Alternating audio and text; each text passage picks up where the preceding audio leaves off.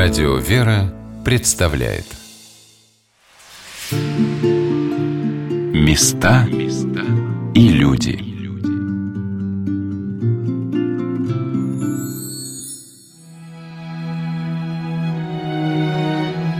Часто путешествуя по святым местам и наблюдая группы паломников, которые с шумом высаживаясь из автобусов бегут за экскурсоводами, пытающимися успеть вложить в них информацию поярче или чудо позвучнее, я вспоминаю рассказы о древних богомольях наших благочестивых предков. Они приезжали в монастырь поговеть, причаститься, попасть на прием к старцу. И для меня наши суетливые попытки вместить невместимое за пару часов становятся настоящим испытанием. Так хочется спокойно, тихо, побродить по монастырским стенам, заглянуть в библиотеки, поговорить с теми, кто здесь давно живет и много знает, почувствовать атмосферу этого места. Но часто так не хватает на это времени. Но с Новым Иерусалимом, наверное, будет не так. Потому что самую главную мысль, которую я во всей полноте осознала в этих посчастливившихся мне встречах в Новом Иерусалиме, что каждый раз это путешествие в Святой Град – и каждый раз он открывается тебе с той или с другой стороны. Вот что рассказал наместник Новоиерусалимского Ставропигиального мужского монастыря архимандрит Феофилакт Безукладников о своем первом приезде в монастырь. Я здесь был направлен святейшим патриархом еще Алексеем II, блаженно почившим, преснопамятным, как наместник в конце апреля, в начале мая, 10 лет назад. Но надо сказать, что до этого Господь мне определил бы здесь три раза. И когда я попал здесь уже как наместник, я стал вспоминать, что я здесь был и когда был, в связи с чем был. И для меня это было тоже знаменательно. Один раз я сюда приехал с тем, чтобы, когда этот монастырь только открывался, это был еще примерно 1994 год, для того, чтобы здесь осветить вот эти помещения, которые музей, государственный музей начал передавать церкви. Вначале этот монастырь был открыт как приход, а затем уже как монастырь 17 июля 1994 года. И часть помещений музей передал монастыря. И здесь жила и братья, они жили, трудились сотрудники. И вот одна из таких сотрудниц пригласила приехать и осветить ее кабинет, ее офис, а также послужить панихиду на могилках почивших настоятелей, наместников этой обители, ее благодетелей. То есть те могилки, которые находятся за алтарной апсидой, и приехал, осветил эти помещения и также отслужил панихиду. Потом уже, когда спустя годы, даже больше 10 лет сюда попал сам как наместник, я вспоминал этот приезд сюда первым. Отец Феофилакт поделился своими воспоминаниями о паломничестве в Новый Иерусалим с воскресной школой. Второй раз мы, наверное, сюда приехали с нашей воскресной школой во второе воскресенье Великого Поста. И мы в воскресный день взяли воспитанников нашей воскресной школы, кого-то из их родителей, учителей, и после ранней литургии поехали сюда. И мы здесь нам как раз тоже провели экскурсию по собору.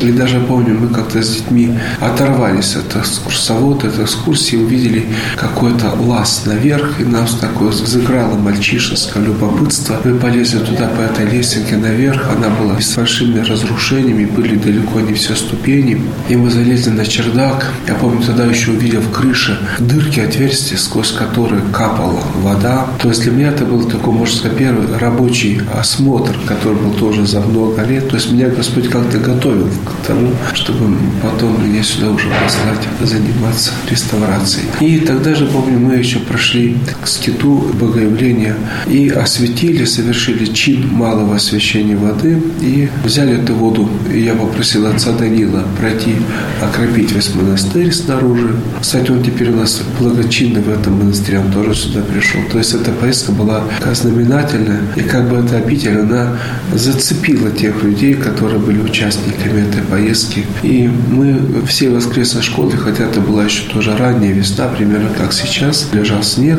мы разделились на две группы, как обычно мальчики, девочки, да, и искупались в этой весенней мороженой воде. И такие очень счастливые уже пошли в автобус, сели. Как сейчас помню, нам тоже предложили спеть «Светись, светись» в Новом Иерусалиме, и мы поехали обратно уже в Освояси, в Москву.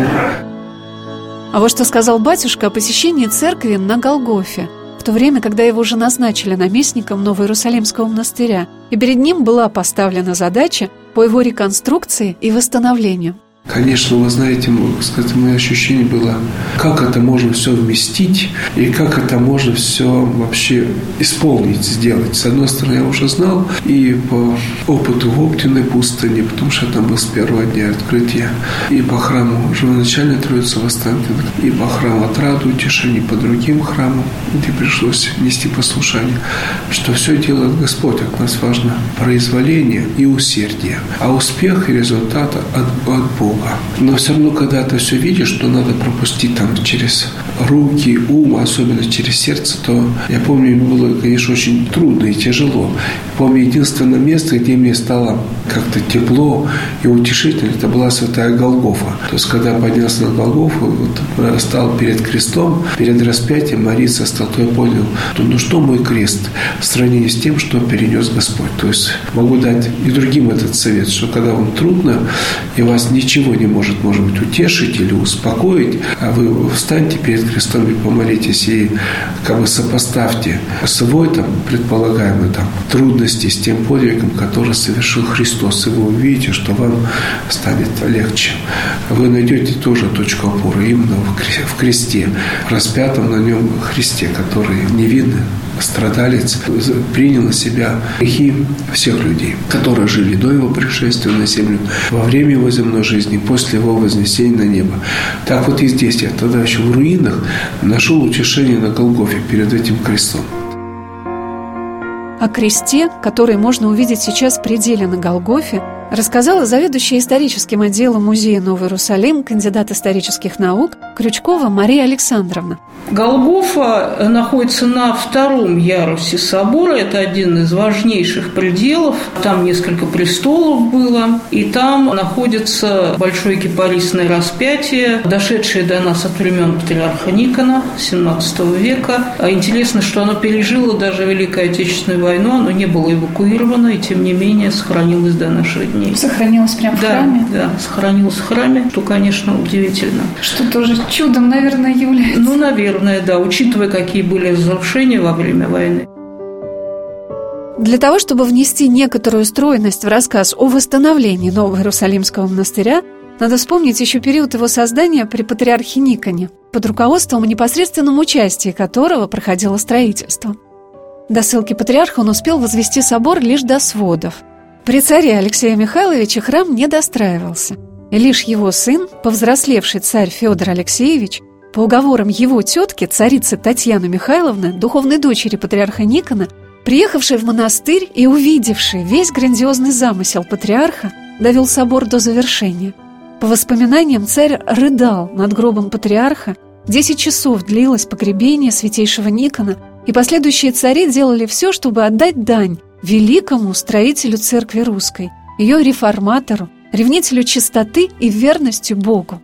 Мария Александровна рассказала о том, что случилось с храмом, освященным в 1685 году в присутствии царя Иоанна, патриархом Иоакимом в XVIII веке – Относительно сходства, опять же, с э, первообразом, иногда оно получалось довольно необычным способом. Например, изначально шатер, перекрывающий ротонду гроба Господня, большое такое сооружение, и перекрыть его для 17 века было сложно. Вообще, надо сказать, что собор Воскресения Христова Нового Иерусалима был самым большим храмом в России 17 века. Он превосходил по размеру даже кремлевские соборы. Он состоит из нескольких частей частей, поэтому, может быть, не производит впечатление чего-то такого огромного, монументального и так далее. Но, тем не менее, если взять размеры, то он превосходил. И вот ротонда гроба Господня была сложным сооружением, конечно, для русских зодчих того времени. Она была перекрыта кирпичным шатром конической такой формы, и он был покрыт сплошь поливными изразцами. Можно представить, какая это была тяжесть. Вот этой тяжести он не выдержал в 1723 году. Шатер рухнул. Правда, к счастью, никого не задавил. Это был праздничный день, и крестный ход ушел на гору Илион. Он рухнул внутрь ротонды. Видимо, оттуда потом выбирали вот эти вот обломки и повредил, конечно, и Кувуклию.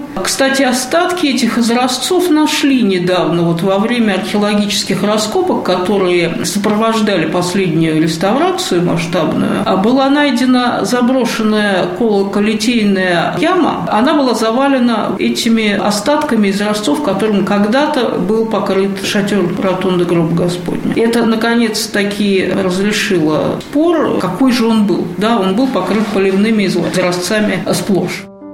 А вот какой этап восстановления собора связан с именем царицы Елизаветы Петровны – Ротонда очень долго стояла вообще без всякого перекрытия, там еще произошел пожар. И главная проблема как раз была новый шатер. Приезжало очень много архитекторов сюда, предлагали свои решения, тянулось это 7 лет. Они все не могли прийти к единому мнению. Были предложения вот от Растрелли. Растрелли сам здесь не был, но он посылал своего мастера Бернардача, который изучил ситуацию на месте. Было установлено, что осел фундамент, трещина трещина там пошла по ротонде, из-за этого, видимо, упал шатер. И расстроили он, архитектор, который строил очень прочно, он и здесь предложил все снести, ротонду я имею в виду, и строить заново. То есть углублять фундамент до материка и все строить заново. Ну, настоятель монастыря Амросий Зертис-Каменский, он предложил решение очень оригинальное для своего времени – сделать шатер из дерева. Тогда храм Гроб Господня, над ним тоже был деревянный шатер. И вот получалось, что даже лучше, даже более похоже. И этот шатер действительно Растрель спроектировал, он согласился с этим решением. Он более легкий, он не давит так на фундамент. Трещину там заделали, сваи поменяли. И к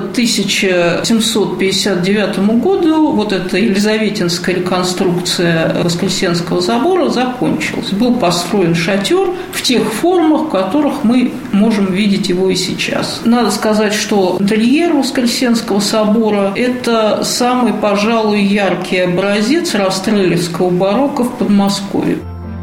Мария Александровна рассказала, что Новый Иерусалим всегда был царским богомольем – даже по своему масштабу Воскресенский монастырь, конечно, не мог стать заурядным монастырем. Он все равно оставался пышным царским богомольем. В Петровское время не так плохо пережил его монастырь, потому что, ну, как, наверное, многие знают, был такой второй стрелецкий бунт. И события его развернулись как раз под стенами Нового Иерусалима, взбунтовавшиеся стрелецкие полки, и они встретились с гвардейскими полками Петра. Он сам был тогда за границей в Великом посольстве. И здесь произошли события вот этого второго стрелецкого бунта. Стрельцы были разбиты, потом началось вот уже следствие, уже казни там в Москве. И Петр, пометуя о том, что его власть висела на волоске и была посена здесь, возле Нового Иерусалима, все-таки оставил его ну, в таком сравнительно привилегированном положении.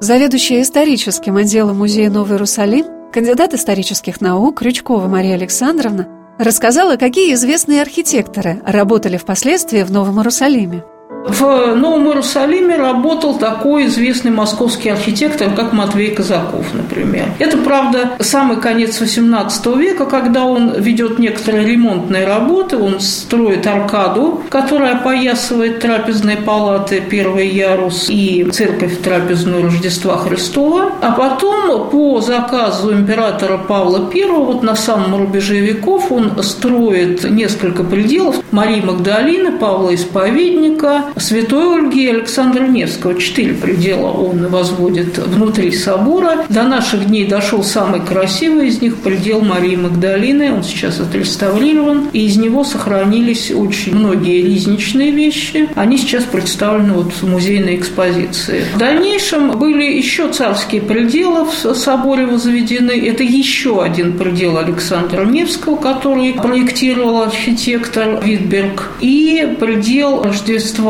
Богородицы, Константин Тон, он тоже восстановлен сейчас.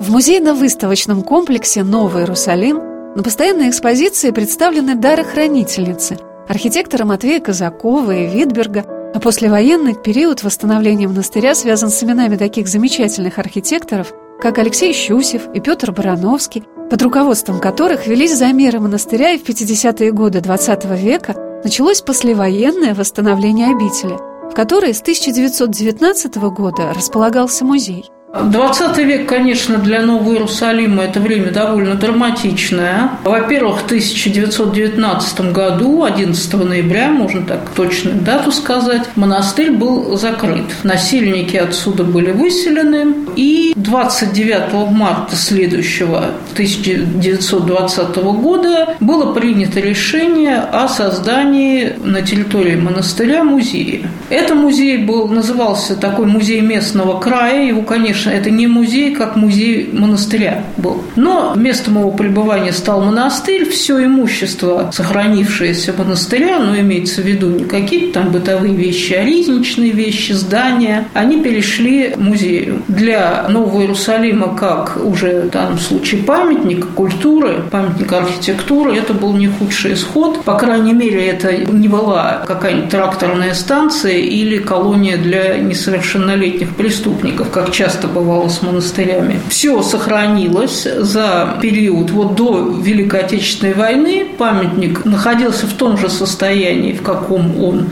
был на момент закрытия монастыря. Ничего там особо не разрушалось. Единственное, что внутри собора была развернута музейная экспозиция. По фотографиям видно, что экспозиция располагается прямо в соборе, особенно на втором ярусе в галерее. Там вот всякие представлены уже усадебные вещи, собственно, к монастырю не имеющие отношения. А вот период, когда изымали церковные ценности, вся утварь церковная, подаренная царями, она была изъята? Нет, нет, но ее очень много сохранилось. Может быть, что-то единичное было и изъято, но незначительно. Поскольку здесь музей возглавляли неплохие профессионалы, люди, которые немножко понимали, что такое историческое значение, художественное значение некоторых предметов, то изымали конечно, что-то, может быть, даже из драгметаллов, но, как правило, позднее, вот в художественном и историческом отношении незначительное. Ну, например, вот были перелиты колокола, но все колокола Никоновского времени, они уцелели. Их не, не стали переливать, понимая, что они имеют историческое значение.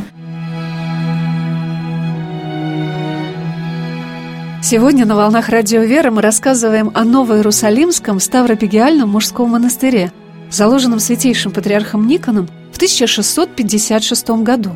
Сегодня, спустя 364 года после его основания, монастырь восстановлен в том величии и великолепии, которое было уготовано ему патриархом Никоном. А вот чем поделился с наместником монастыря, по словам архимандрита Феофилакта, святейший патриарх Московский и всея Руси Алексей II – Тогда он мне рассказал историю, которую знал только он. Он говорит, Дмитрий Анатольевич Медведев, который тогда стал президентом, когда пошел на выборы, дал Богу клятву, что если он выиграет выборы, то он восстановит какую-нибудь святыню. И вот когда он увидел, что он побеждает в первом туре, даже второй тур не требуется, он приехал ко мне в патриархию и спросил, что он дал обет Богу. Какую святыню святейший патриарх? И говорит, я не задумываюсь задумываясь, тут же сказал «Новый Иерусалим». Потому что, вот, видимо, Святейший понимал, что это такая ну, святыня великая, с одной стороны, с другой стороны, она большая и тяжелая, что ее отдельно ни церковь, ни государство не сможет, ни какой-нибудь там банк или бизнесмен или корпорация, а что здесь надо объединять усилия всех, и церкви, и государства, там, и предпринимателей, и просто простых людей. Только так можно ее сдвинуть. То есть он это чувствовал. У него, видимо, об этом монастыре была самая большая боль такое, желание и переживания, как же ее поднять-то, восстановить. И вот он мне рассказал эту историю. Отец Феофилакт рассказал о создании попечительского совета и благотворительного фонда по восстановлению Новоиерусалимского монастыря – Тогда они приняли решение, а что будет создан попечительский совет. Во главе его будут два сопредседателя, президент и патриарх. Представьте себе, такого попечительского совета больше еще никогда не было. И не знаю, вряд ли где-то еще будет, да. И был определен состав, кто должен войти в этот попечительский совет. Понятно, туда вошли и полномочный представитель президента в Центральном федеральном округе, и губернатор Московской области, и министр министр культуры и также профильный министр, там, скажем, связи, массовых коммуникаций, РЖД, там, а также были определены такие как бы, от государства инвесторы, как Банк ВТБ, а, Газпром, РЖД и Ростехнологии, которые бы тоже оказывали наряду с бюджетным финансированием содействие восстановлению монастыря. Было определено также, что будет и благотворительный фонд по восстановлению, как создан такой рабочий орган во главе с Виктором Алексеевичем Зубковым. И как раз тогда произошел интересный момент, что мне тоже Дмитрий Анатольевич задал примерно такой же вопрос, как и святейший патриарх. Потом мне этот вопрос задавали очень многие журналисты, очень многие люди. Он тоже спросил меня, как вы считаете, отец наместник, за сколько можно лет восстановить этот монастырь и сколько это примерно будет стоить? Я посмотрел на святейший патриарх Архонж меня перед этим немножко пожурил, но он так отвернулся в сторону, поэтому я взял с аквариума, приготовил там как раз эти листочки, где было написано по годам на, на 5-7 лет, разбивка работ и объектов и стоимость их. Я передал президенту. И надо сказать, что вот просто вот эти три листочка с моей только подписью, датой послужили основанием для того, чтобы здесь началось финансирование. То есть президент на него наложил резолюцию, видимо, и уже Министерство финансов и, и дальше уже и Министерство культуры уже обеспечило финансирование. Отец-наместник рассказал об этапах подготовки реставрации монастыря, о проведении конкурса на заказчика-застройщика и о подготовке проведения строительных работ – Затем стали проводить вот это инструментальное обследование. В чем его состоит суть? Вот, например, в любой человек, когда приходит в больницу, его врач прослушивает, там, простукивает, да, все прочее. Вот примерно все то же самое делают специалисты со зданиями. Они тоже их, если надо, необходимо делают шурфы, зондажи, где-то, если нужно, засверливают для того, чтобы определить конструктивную крепость здания, определить, где какая кладка, какого периода, какой эпохи. И затем также генеральный проектировщик направил специалистов по архивам найти все исторические описания, гравюры, картины, акварели, все, что только можно было найти. А также поднять все бывшие проекты, которые были сделаны по монастырю, например, проект Барановского, Щусева, ну и до революционных, там, Казакова, Бланка, Растрелли, Мичурина, которые только существовали. Причем даже не только уже уже, которые прошли госэкспертизу и были реализованы, но даже те, которые были как бы сделаны, но не до конца. То есть изучались все вот эти проекты. И вот когда весь этот огромный материал, повторюсь, археологический, потом изыскательский, архивный, собрался в у проектной организации, в ЦНРПМ, вот они выиграли этот конкурс Центральные научные проектные мастерские, то там уже были определены несколько ГАПов. Собор был условно разделен на четыре части. Каждому была поручена своя часть. Так же самое остальные объекты были распределены по там, разным творческим коллективом. Каждый стал заниматься своим делом. Кроме того, знаете, было еще сделано такое сканирование сейчас, которое позволяет делать, когда внутри помещения, скажем, в соборе, в каждой комнате ставится прибор, который так вот вращается и сканирует все пространство. И затем скан собирают со всех помещений. И этот собор у нас он сейчас есть в электронном виде, там, с точностью там, до каких-то долей миллиметра. Когда смотришь на то, что создано за одно десятилетие трудами без преувеличения тысяч людей, не перестаешь удивляться. И вот тут я должен сказать, что первое партия проектной документации, которая была передана из проектного института заказчику, застройщику для проверки, она составляла собой КАМАЗ и три «Газели», ну, чтобы вы примерно почувствовали объем. То есть это не вся, а только первая часть. Вот какой был объем проектной документации, уже отработанный, да? Наместник монастыря архимандрит Феофилакт поделился, как реагировали старожилы на первые победы по восстановлению обители – были определены приоритеты. Во-первых, конечно, главный приоритет был для нас это Воскресенский собор. Это главная святыня. И, пожалуй, только первой, там, может быть, частью это была колокольня, которая была взорвана во время войны. И вот ее надо было тоже восстановить. И вот это была, наверное, такая первая, может быть, не очень большая, но знаковая победа, когда появилась эта такая ось, вертикаль, когда сразу весь монастырь ожил. И для нас, знаете, был было очень приятно, когда освещали колокольню после завершения реставрации, то пригласили старожилов, которые еще помнят колокольню до разрушения ее во время Великой Отечественной войны. И помню слова одного пожилого человека, он так посмотрел, говорит, а что вы сегодня говорите, отмечаете? Восстановили колокольню, а вы не восстанавливали, она так и стояла, все таки было. То есть, что вы тут о чем-то говорите? Все таки было. Для нас это была, знаете, высшая похвала, высшая оценка, потому что это было дело очень непростое, для этого использовались там и фотографии, и дореволюционные чертежи, и все. Поэтому самый главный приоритет это был собор. И это был самый большой объем, самый тяжелый, самый сложный. Мы больше всего акцент делали на него. Да, собор у нас был основной. На вопрос, окончена ли реставрация Воскресенского монастыря, отец-наместник ответил так. Вы знаете, в целом внутри стен закончено. То есть вы должны понять, тут идет вся работа трехступенчата. Вот самое главное, это, конечно, Воскресенский собор. Это наша главная святыня, где находится и Голгофа, камень помазания камень повития, и гроб Господень, и темница, где Господь был посажен перед распятием, и место обретения креста Господня, и прочие святыни святыни. Он закончен и, слава Богу, освящен. И вот два года назад, 8 мая, осветил святейший патриарх Кирилл приезжал. И еще четыре предела были освящены вместе с этим. В конце прошлого года в основном закончены работы внутри стен монастыря. Это как бы второе.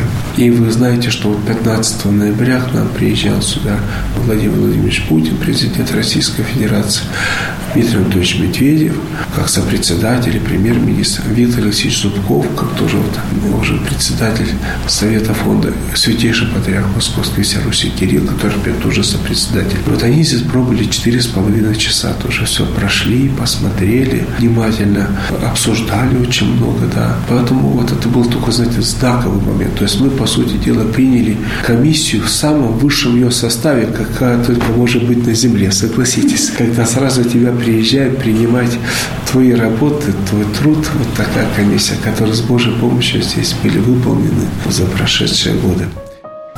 Сегодня на «Волнах Радио Вера» в программе «Места и люди» за всех благодарных паломников Новоиерусалимского Ставропегиального мужского монастыря хочется выразить несказанное восхищение дерзновению людей и милости Бога в этом чудесном деле восстановления Нового Иерусалима. Места и люди.